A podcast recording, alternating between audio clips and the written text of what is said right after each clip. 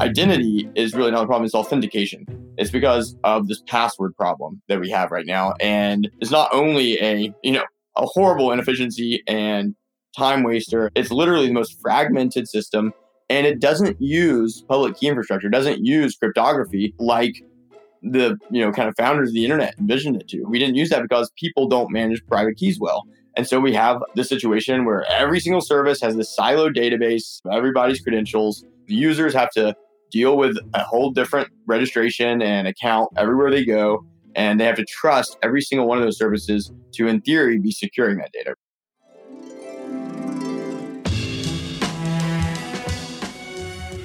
Before any world changing innovation, there was a moment, an event, a realization that sparked the idea. Before It Happened is a show about that idea. Each week, we take a deep dive into a singular lightbulb moment that inspired the visionaries to push forward and change our lives. I'm your host, Donna Loughlin. Nearly 20 years ago, I launched a public relations firm with the sole purpose of helping visionaries tell their stories to the world. Now, two decades later, I want to share those stories and more with you. This podcast takes you on a journey before it happened with the innovators who imagined and are still imagining the future. On the show, you'll hear from the trailblazers themselves as they tell their own before it happened story. Grab your passport and let's go on a journey together. Protecting your identity online continues to be a huge challenge. Most of us have been affected by data breaches and leaks at companies and services where we have accounts and passwords. In 2021 alone, the Federal Trade Commission received 5.7 million fraud and identity theft reports, 1.4 million of which were consumer identity theft cases. Here are just a few scary examples of what we face. A LinkedIn data breach in 2021 involved 700 million profiles or 92% of the total user base. Facebook, shortly after a public promise to better protect user information, suffered a breach of 540 million user records in 2019. And the notorious Equifax breach in 2017 compromised users' social security numbers, birth dates, addresses, and in some cases, driver's license numbers and credit card information. Our guest, Locke Brown, says 80% of hacking incidents are caused by weak or stolen credentials, and that the traditional approach to password management is a big part of the problem. That's why he created NuID, a blockchain based digital identity company that provides users with a better way to manage their online identities. User credentials are secure and portable across platforms and services, so users no longer need to rely on outside parties to keep their personal data secure giving individuals ultimate control over what they choose to share. For Locke, the drive to address authentication came from learning the hard way. As a digital native growing up in the 1990s and early 2000s, in the days of the early internet. But I'll let him tell you about that, going back to where it all started for Locke.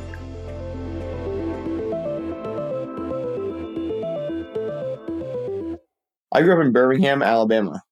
I was born in 1991, so I grew up, you know, in the 90s and the early, in the early 2000s here, and uh, it was really interesting because I was right at that that correction time. One of the last generations I feel like that remembers you know that AOL dial-in, you know the big huge monitors. We had a family computer in the kitchen, and the internet was definitely it's kind of wild west. And and it's funny, you know, I think about it now. It's like I grew up when it was don't give strangers your information people couldn't imagine putting credit card information online. And now, you know, we literally go online and ask a stranger to come pick us up and, and get in their car, right?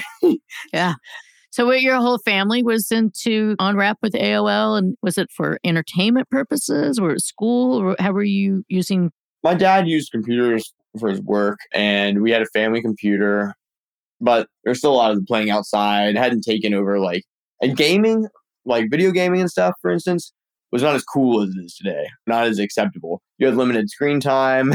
Well, we weren't as mobile either, right? So the whole oh, mobility exactly. and, and the internet accessibility really didn't happen, you know, really take off till the till to the mid 90s. So you were kind of ahead of the curve. What did your father and, and mother do? So my my mother is a stay at home mom, and I have a younger sister. She actually works with me now, which is funny. And my dad's a professional photographer, so he did commercial photography here. He had a studio, which I always claimed to have an office in when I was a child, and they were on the kind of forefront of digital photography as well. So he always had kind of the newest gadgets and stuff at the time that I got to play with. So I was really fortunate in that regard. Tried to make a point to to be pretty forward thinking with computers and stuff. I remember, I guess it was seventh grade that I got Nokia brick phone, you know, the little black screen texting. And that was when like certain parents were getting their kids phones, others weren't, you know, nobody knew how to really approach it. Well, the phone plans were really bad. I mean, you oh, pay like by minute. I mean, it wasn't like, well, you could eat buffet. It was like, it was, and there was like, just the phone plans alone were just kind of, eh, were, were expensive compared to what we have today, right?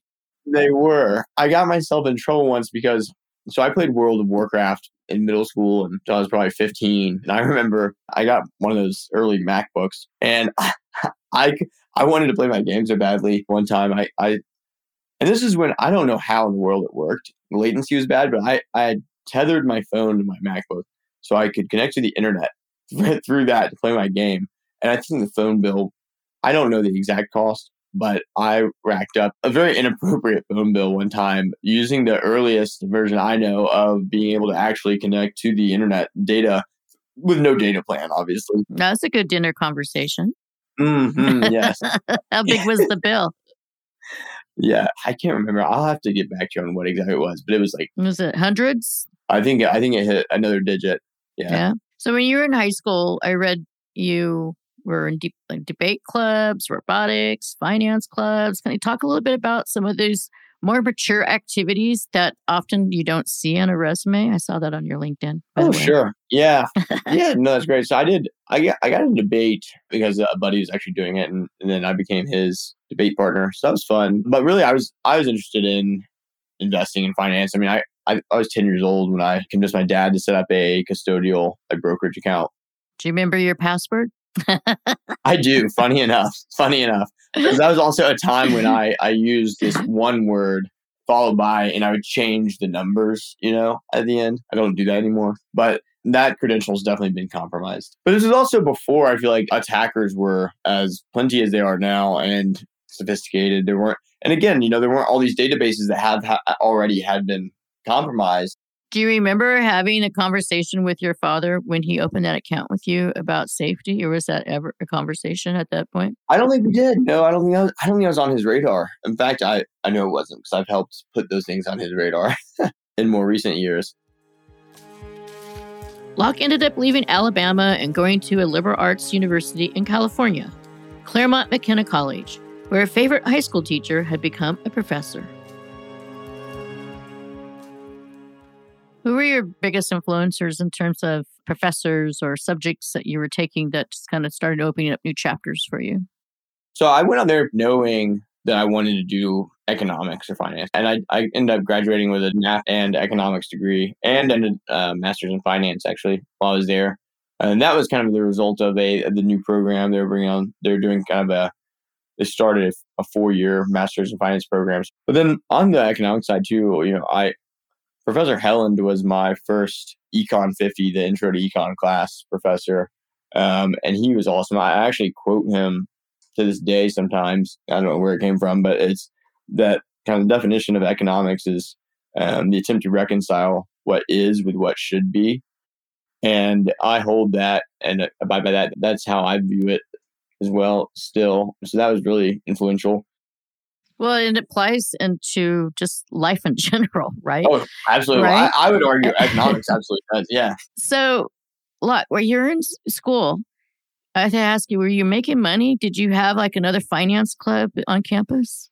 Uh, well, so I was making a little bit of money with my first job freshman year working in the mailroom. I think I was making minimum wage, and then I, then I ended up actually working for the rest of my time at school at the Financial Economics Institute on research stuff, which paid better as well. But we did, we had a student investment fund. This existed prior to me being there. I did not found this, but was fortunate enough to apply and join that my freshman year and was in that all four years. Um, now it's a lot more than it was, but we managed, I forget what it was. It was well over a million dollars of the school's endowment and, you know, did, we kind of tried to structure it like a real fund and it was, it was pretty serious uh, in terms of you know doing all the due diligence and, and everything. So we so that was that that was that was a lot of fun and met some of my friends through that as well. But that did not pay and that didn't go to our pockets. So then comes google. You d- did an internship there. How did that happen? I knew that i wanted to do it was called the silicon valley program and it was new. So i did the first semester of that which was where you spend a semester of school in silicon valley interning for so you basically you could get an internship in Silicon Valley and take classes on the weekends. So that was that was one at Google, and that was so that was junior year. And so I knew that I was foregoing a study abroad semester, and so I ended up doing an internship the summer after sophomore year and before junior year abroad in Ulaanbaatar, Mongolia, uh, which was pretty wild. So I actually interned or worked for a, um, I guess it was a, uh, you call it a private equity uh, firm there, but it was basically this American guy, Lee Cashel, had moved out there years before and set up this empire. So I worked for for him and his company, Asia Pacific Investment Partners, that did they had their hands in everything. They had a brokerage arm, they had a real estate division, they owned a cement factory. You know, so I, sophomore year summer, I was out there in Mongolia and built a number of websites there for his different real estate development projects. And then did you know investment models pitched investors took potential investors and clients you know out and showed them a good time. So did the whole thing. And that was a really a really crazy summer. Yeah mongolia is not the place that you would think that one would go for an internship but it sounds like you had no. total exposure to every facet of what you had maybe in a textbook but now you're applying it in the real world it went beyond the textbook for sure. and Mongolia is there's not even a McDonald's, or there wasn't at the time even a McDonald's, you know, there. And know, Ulaanbaatar is the only city in the country. It's the most sparsely populated country in the world with three million people population, half of which live nomadically as they have pretty much for th- a thousand years. The other half lived in Ulaanbaatar, which was a city built for about a third of those people. So, you know, most half the city wasn't on the water electric grid. You know, they burned trash, they warm it. It was it was pre emerging market for sure. And I'll tell you, I night I stayed with a uh, a nomadic family out in the middle of nowhere. They had a motorcycle, and I desperately wanted to ride, drive it. And to drive it, they made me drink this bowl of airag fermented horse milk, which was was heinous, to be honest with you very organic. true, it's true. But when you see the big barrel that they put it into sitting out in the sun, which they spit in to get the bacteria going to ferment it, you you lose your appetite a little bit. Yeah, I know why you didn't become a farmer. So let's so from there you go back to school, you finish, and then you end up at Microsoft? Well, so my co-founder was at Microsoft, so I actually went back straight to Silicon Valley from Mongolia to start my internship at Google, which was during the school year. So I was away from Claremont for the first semester of junior year. And that's when I was interning at Google. I was living in Mountain View and with kids from the Claremont colleges. So that was good. And, and you had your friends or, or, newly made friends kind of around you to, to slog through the full-time job and full-time classes basically which was pretty intense but you know it was very uh, enlightening in that you know, so I did, I guess my biggest project while I was at Google was building this internal tool for six different of the engineering programs teams to teach them. It was a, it was a guide that had to build out a code for them to, it taught them how to use one of the proprietary internal tools. And so, and then they had to, you know, all they had all these lessons, exercises. It was interactive, and then then there was a final kind of test, and they had to take it and pass that and whatnot. And so I launched that the last week before I left, and it's kind of cool to see it. It was still being used for a while. I mean, it still may be, I'm not sure, but I had a notification that would actually get sent to my personal email address when someone completed the entire thing. And so I would still get pinged by that for years after, which is kind of neat to see, which is a security breach, by the way. so you go from Mongolia to the Google campus, totally different. Oh my God, night and day. So after school, you started working on a company with your co-founder Nolan Smith. Is that right? Yeah. So moved to Seattle. Got you know, fortunate enough. Got the job at BGI, Bill Gates Investments, as we called it, and uh, that was up in Seattle, actually in Kirkland, across the lake. And it was in early 2016 that one of my best friends was coming out to visit me in Seattle, and when he was out visiting me, he's he said that you know his buddy, who happened to be Nolan Smith from college, who worked at Microsoft at the time, was out there. And so I met Nolan. And so we ended up just hitting it off. We were hiking, I think it was down at Rainier. Great time.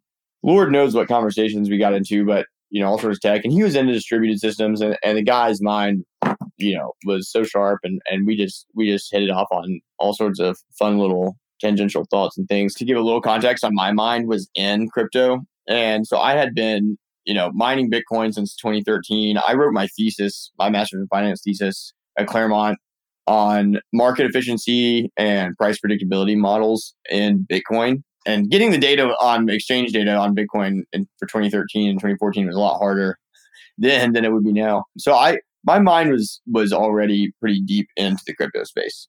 Did you ever get compromised? Because uh, there's been tons of stories written about the millions of crypto yeah accounts so that I, have been compromised. I I indirectly was on more than one occasion in a non-trivial way. So I lost quite a lot of Bitcoin. Were you ever a victim of ransomware?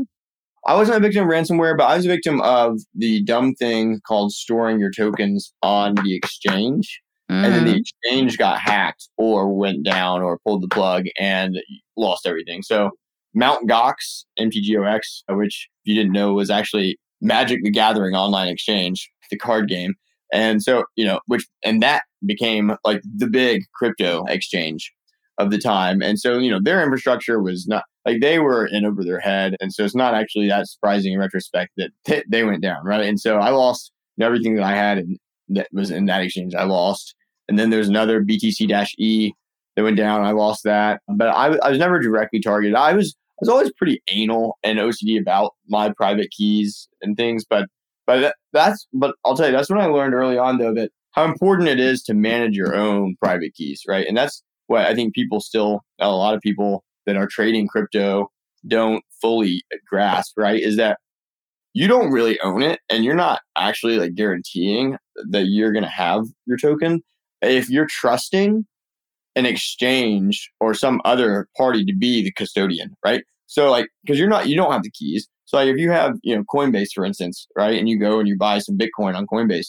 Well, Coinbase, if you read the fine print, your coin might be completely forfeited and uh, you know if they go bankrupt in a bankruptcy proceeding if they get hacked if they go down if they pull a plug and run away you know, you're done. You don't have your coin. They take it right? Because you're just trusting them to store it. So and that's kind of literally antithesis to like to the point of crypto in a lot of ways where the idea of crypto is you own it and but you only do that if you yourself are storing your private keys to a wallet address which is which is built on public key infrastructure. So you know it's just public key private key that, that your token's represented by. So i learned that you know early on the hard way via losing bitcoin. They weren't worth nearly as much then as they are now. But so I'll, really quickly i'll go and say okay so i knew that. So i was spewing stuff about blockchain to nolan and he had much more of a familiarity in cryptography than I did. And so our minds just kind of were bouncing everywhere. And the week after we met, you know, we were we got dinner one night and then we found ourselves in the Office Depot parking lot with like a whiteboard that wasn't to fit in the car, and so we decided to not get that, and then ended up coming out with a big pad of paper instead. And we took that back to the house, and that became a routine thing. And then before you know it, you know, we have six wall to wall whiteboards in my basement at, at the house. And then the rest is history. So was that the makings of Black Box or the makings of NuID? That's NuID. So this is all NuID, and Black Box was was actually uh, briefly renamed offshoot joint venture that we spun out from NuID that was originally Silent Services and Black Box Solutions, which was three way partnership and joint venture between us and the technology that I was kind of mentioning about the all the aggregated breach data. And what that focused on was kind of white glove cyber solutions for cybersecurity due diligence for M&A uh, transactions, primarily for like private equity firms. And the idea of doing that was we realized there was a lot of value in that data set that we had, but we didn't want to uh, at NuID operationally run a business on that just because it was it wasn't core to to what we're doing and it was you know a lot of work so we basically spun that out and subcontracted most of the work so that we didn't have to operationally do it. So, what is NuID? Can you break it down for us? Sure. So, NuID is a digital identity company tackling identity through authentication. So, we provide the tools for anyone to use and leverage cryptography to make their identity secure and portable between services and no longer have to rely on each of the services they have an account with to secure all their login information and personal data. And this goes for developers. It goes for everybody. Crypto, this goes for any human. Goes yeah. anyone doing finance transactions. Everything. Okay. Everything. One of the things that I saw on your site I thought was interesting is, is that you had a stat 80% of hacking incidents are caused by weak or stolen credentials. This is still a problem. Why is this still a problem? Well, it's actually a, uh, a self perpetuating problem. And the idea is that you use a password for pretty much everything, right? And most people typically aren't carrying around, you know, a, a list folding out of their wallet that has 140 different passwords, you know, all 30 characters long for every single thing that they use, right? So people have a tendency, and and I don't, well, maybe these days I do, but I typically I would say I don't blame them because it's impo- it's hard to remember all those, right? And uh, where you lose them, you lose exactly, and then you're you know you constantly forgot password, you go through that whole rigmarole. And ultimately, ultimately and, I'll, and I'll get to this probably later, what I'm about to say. Your email implicitly is today your identity online because that's what you use to reset your password. That's where you use to set passwords, right? And it's also a, a correlatable identifier because folks will use, you know, the their email address repeatedly across services when they create accounts, right? And that is most most often time your your login name, your username, right? And this is getting to exactly to your question. That is your username that, you know, there's an associated password or credential with. And so you know the majority of all the the websites and, and services that people use these days online and this is kind of web 2 standard work as follows so you're asked you know username password when you register an account email is probably that username put in a password and you choose one you throw it in those are both sent over the internet to a server somewhere and then on that server they are if they're good and this is only good this is like half the services out there they'll hash the password, meaning they'll basically, for lack of getting into the detail, you can think of it as encrypt it, right? To make it just a bunch of garbly gook.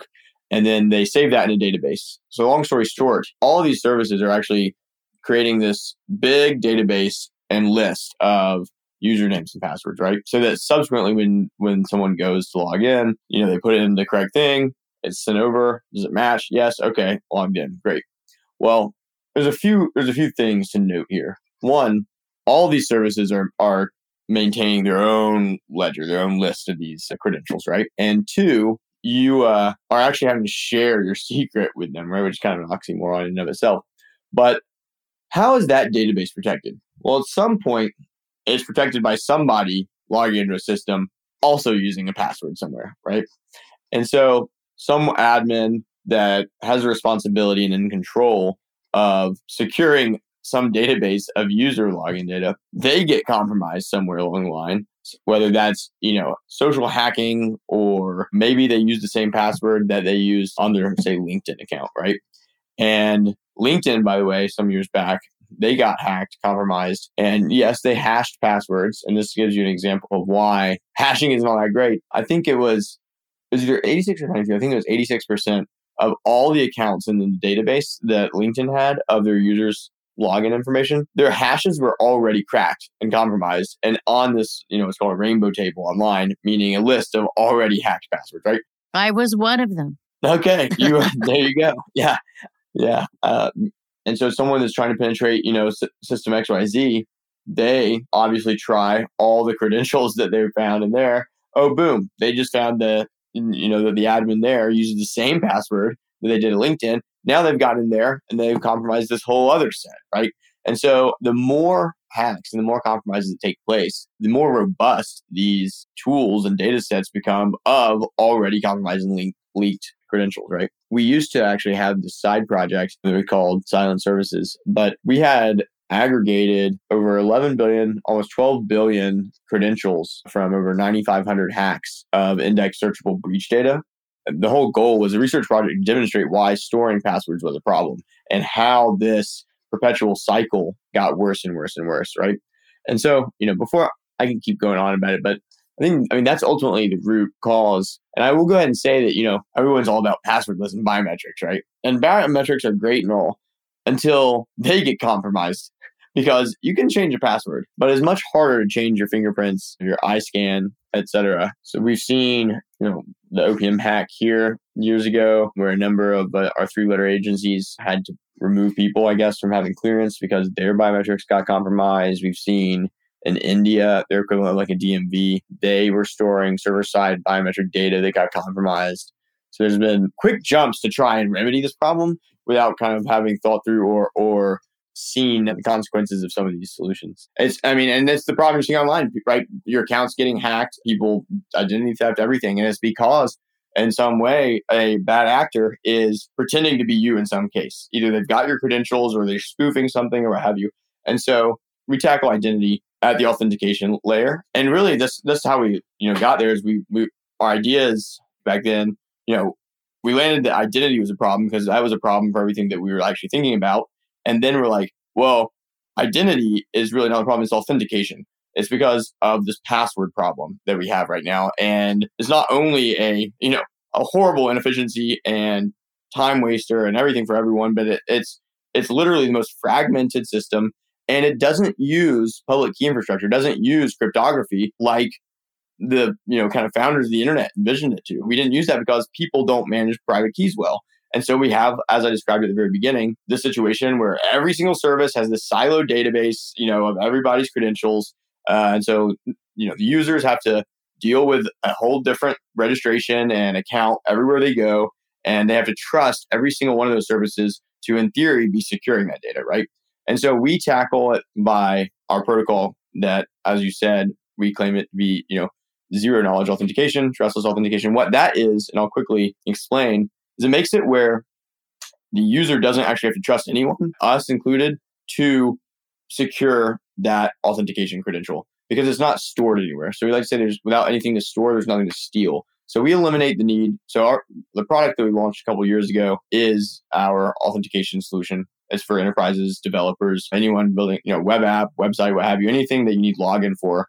It's super simple, seamless integration to replace the login workflow for users of a service to make it such that when a user registers an account and and it supports passwords and other factors, but passwords, you know, are the most common. That password doesn't actually have to leave the user's device or get stored on their device anywhere. It's used to generate a parameter. I'm not going to go into how this works because we because of time here, but we have it, you know, information on our site. And this is we have this patented also. We've got 57 claims patented around this in the US now. But it's all, you know, we have an open core technology, open source libraries. And what it allows is well, you have a great white paper for those who want to really dive in deep. I read the white paper a few times. Oh, awesome. I did. I, I did need a little bit of decoding in there when I got to some more of the complex diagrams. But the part that I thought it was really interesting about the deep dive in that paper, which I highly recommend people read, is that as you read it, you realize we have we have all been in this vortex of just it's the problem you know that gets bigger and manifests for but i have one of the things I, I, I felt though was did the blockchain crypto world need to happen in order for you to actually reveal that there was a better way? Absolutely. So explain how that world allowed you to be able to solve the magnitude of the problem. So it's kind of funny right? The problem and the solution are kind of arose through the same channels because we use the uh, the blockchain. Now we're not, you know, a we use the blockchain as one component to our solution, which is purely to persist in an immutable way in a distributed fashion. These public parameters that is the kind of anchor, the indexer, and representation of a user's credential. But we're not you know, on a cryptocurrency smart contract company, right? So we, and any blockchain can work. Well, we use the core and the heart of the actual technology, right, of a distributed ledger to allow users to own their own identity, right? So it's not just NuID that's storing this public parameter that someone has to trust. Are you mitigating risk now? I mean, do I become less vulnerable as a result of using NuID? Absolutely. So you become less vulnerable as a result of a service that you interact with using NuID so so we, our current you know currently our authentication service is not directly for users. It is for websites web apps and everything to use. And if you use a service that uses NuID you never have to worry about your login data or account ever getting compromised because uh, if I'm a Fortune 5000 company or a, or a startup company and I have my website and any of my apps that that could be used internally or externally, or they're become e-commerce site. Yep. You're now actually NuID is going to give me that layer of zero. Uh, we're going to do that layer of reducing liability because we're going to eliminate the need for you to ever see, store, and therefore be liable and having to secure any user login data at all. That database we've talked about of login information, that's gone. There's none of that. You never actually have to touch this stuff, right? You know, and, and like you saw with Twitter, right? They might have a super secure database, but people's uh, account information and plain text, passwords are all getting stored in log files. none of that. None of that. Because literally, you as a company eliminate ever even having any of your systems touch user data like that. And they can rest assured that they're not also exposing their users to liability via us because we aren't seeing it, touching it, or securing it either.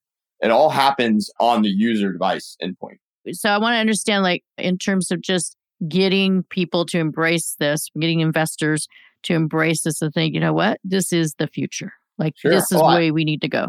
So I'm not 100% sure that all of our investors fully understood exactly the technology at the time. I think uh, a lot of them invested in the team and Nolan and I and, you know, our passion and, and surety and whatnot. But one, it helped that one of the world's top cryptographers, Professor Matthew Franklin of UC Davis, had validated our original protocol design. And he's known for like the Boneh Franklin scheme of identity based encryption and some other things. A brilliant guy. And, you know, he was a great advisor for us. But ultimately i so we you know i left i left bill gates fund in, in january 2017 we filed our first patent applications in february march and then incorporated in april and we closed a 1.7 million dollar round in may. And uh, so it was a it was a whirlwind few months. But first of all i mean our investors believed in us and they saw it. I you know jemison investment company. The guy that was running it at the time who's unfortunately passed away since corbin day I remember I, I walked in there one morning. I had, you know, pitch deck. I sent that to them and everything. And I think it was a two hour conversation. And, you know, I painted the picture of the future, the vision, right, with this and, and where it's going and return, returning data ownership to the individual ultimately, right? And starting, starting with, you know, enterprise, then moving kind of to, to a user, end user tool. And I think it was the energy. And also, I think that he had probably I don't know. He, you just see in his eyes. He followed along. He got it right, and basically they called me at 11 a.m. the next day and gave us a million dollars. So they were our biggest backer in that first round. Now I will say, interestingly, that I was very much leaning at first and organizing and had structured, but was looking to not go the VC and angel investor route, which is what we did, but to actually do a token sale, you know, an ICO, and actually, you know, fund ourselves with issuing a crypto token, which we actually like are doing now funny enough because ultimately our grand vision requires it for the technological side key and you can read more about that on our foundation website keychain.info but and we have a whole separate white paper for that as well but the and so so that's always been part of the roadmap but we thought i wanted to do it back in 2017 but the craziness of the space coupled with however how many scams were happening and coming you know it, it was getting a bad rap and plus because our first product, right, was to be an enterprise, a B2B software product, authentication solution for companies and services, blockchain didn't have the same, you know, didn't leave the same taste in people's mouths then as it does today. It was worse, is my point. You know, people didn't know Web3. People weren't all hot on blockchain. And so if you coupled yourselves as a blockchain crypto company, you weren't going to get very far, you know, selling a, a software product, a cybersecurity product to, to an enterprise. And so so we went the traditional VC route. We kicked the can on doing that until we needed to, which, you know, six years later, basically. And we're fortunate enough to, you know, and we talked to, you know,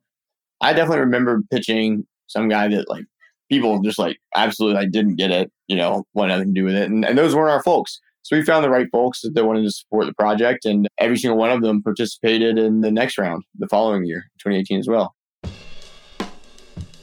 Hey there, it's Donna. I want to invite you to go check out some of our past conversations with game changers and innovators who are shaping our future. Like Bryan Seely, who tried to alert authorities that there was a weakness in Google Maps by hacking the FBI.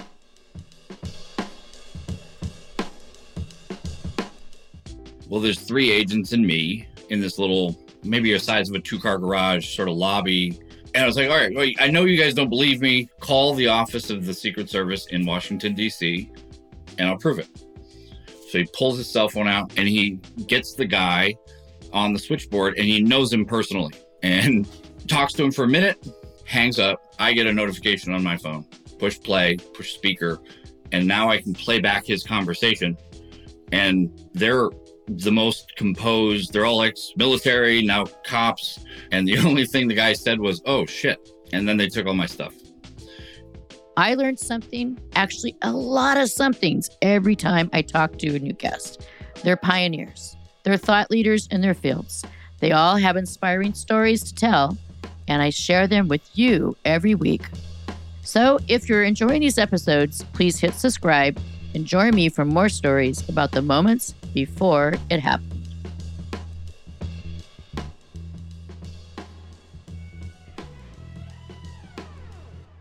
So you stated somewhere, and I don't remember where, you state that a third of businesses will not be using identity verification. So what about the next 20 years? Where are we going? And where do you, where do you visualize that what you've created now becomes this platform of choice, the standard? That's the hope. What do you where where do we go is uh, in terms of the enterprises being able to you know have NuID in this platform to become the standard with this zero knowledge and this full I'm going to say this decentralized authentication and self sovereign identity, right? And that brings this level of trust. Where we go? Where are we going next? So we're going to complete the chicken and the egg problem. So the chicken and egg problem being onboarding services, companies, right? And then users. And we had to start with enterprises because if I walked down in the street and I was like, you know, hey, I've got this great new authentication and digital identity, you know, tool. You've got to use it. You're like, great. Where can I use it? I'm like, nowhere. you know, it's not. It's not going to help very much, right? So we we started with the enterprise side. The, and when I say enterprise, I actually mean any service, you know, startups, side projects, any anyone can use it. And anyone can go deploy it, self-deploy it on our portal for free. All the libraries are there, all the documentation, everything. And how hard is it for a developer or we've had we had a CTO of a, a healthcare record company startup say it was the easiest thing and took him one day. You know, if if you're doing it into a, a greenfield, a brand new project, you can deploy it in an hour. And we focused, I mean, one of the biggest points that we wanted to ensure was that it was less friction than the existing standard and status quo what you would do. It needed to be easier and simpler and uh, just intuitive. And so we've we spent a lot of time trying to iron out frictions, right, and make sure that it is simple. We have pre-baked integrations with major code bases, libraries. So Java, JavaScript, React, whatever. You know, you those are all those libraries and cryptography libraries are all all on there and and pre-created. So it's very easy to use. So in a in a world of developers, I just you just triggered something. Sure. So in the in the Google world, where so many people trust Google, you know, for mm-hmm. everything from navigation to passwords to her email and you know you name it, right? So how do how do you get a company like Google to embrace this? Is this something that you? We don't. We don't. Um, ultimately, like right now, Facebook, a Google, or a Meta, they are ultimately a, a competitor in a way because they want to be the ones providing federated identity for people because they want your data. That's the reality, right? They want to see exactly what you're doing. They want to be the ones that you're so ingrained in that they, you know, basically oversee your access to all these different accounts, have all that data, and so that they can leverage it, you know, for their business. And that makes sense given, you know, what they what they do. And, you know, I make of that as you will. You know, I'm not exactly tinfoil hat guy, even though I've seen the craziest stuff you can imagine. But ultimately, I mean, Facebook, they want to be logging with Facebook, right? Federated identity, because that gives them more data on you and your habits. What we're doing is like logging with Facebook, except for you own that data, no one else is capturing it, and you're not held kind of prisoner to one system that has control, right? Like NuID could disappear and our protocol and the credentials that are registered through it for users would persist because they are stored outside of us. So now, after all this, what's next for you, Luck? I think I've got a long journey ahead with all the different further out visions, goals I have, and, and things past digital identity what's cool about what we're doing is all of the, and I'll, this is a teaser. I won't get into this really, but there's so many what I call identity enabled services that NuID, coupled with some other technologies that are emerging, are going to allow to come into existence and to emerge that there's going to be just no shortage of fun projects to work on. And, and we're actually launching a what i call the dev fund where we will actually be investing in other parties building services and, and apps using NuID on kind of in our ecosystem on our platform. You know, i've got a list of like 34 different ideas. We actually built out some of them fully you know tech specs business plan whole thing on what like one of them being like a user owned data monetization tool all these things that really couldn't happen without a unified, you know, kind of standardized, user owned and portable and interoperable identity model. Because the identity model of NuID allows any service, right, that you're interacting with to interact with and reference your identity because it's a standard data form, which just doesn't exist today. You know, other than maybe logging on Facebook, but that doesn't doesn't have much other than your Facebook data.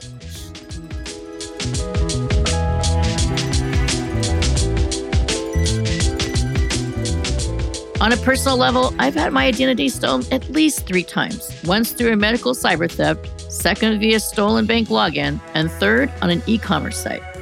It's real and really scary. The idea of a single NuID password versus a logbook or post it notes provides an extra layer of prevention for a more secure future. I think Lock is on a path to help businesses and end users to be a lot safer as the Web 3.0 takes course.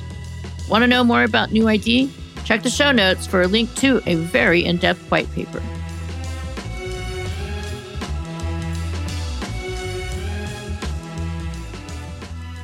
Before It Happened is produced by me, Donna Loughlin, along with Studio Pod Media. The executive producer is Katie Sunku Wood, and all episodes are written and developed by Susanna Camp, with additional editing and music provided by Noda Lab.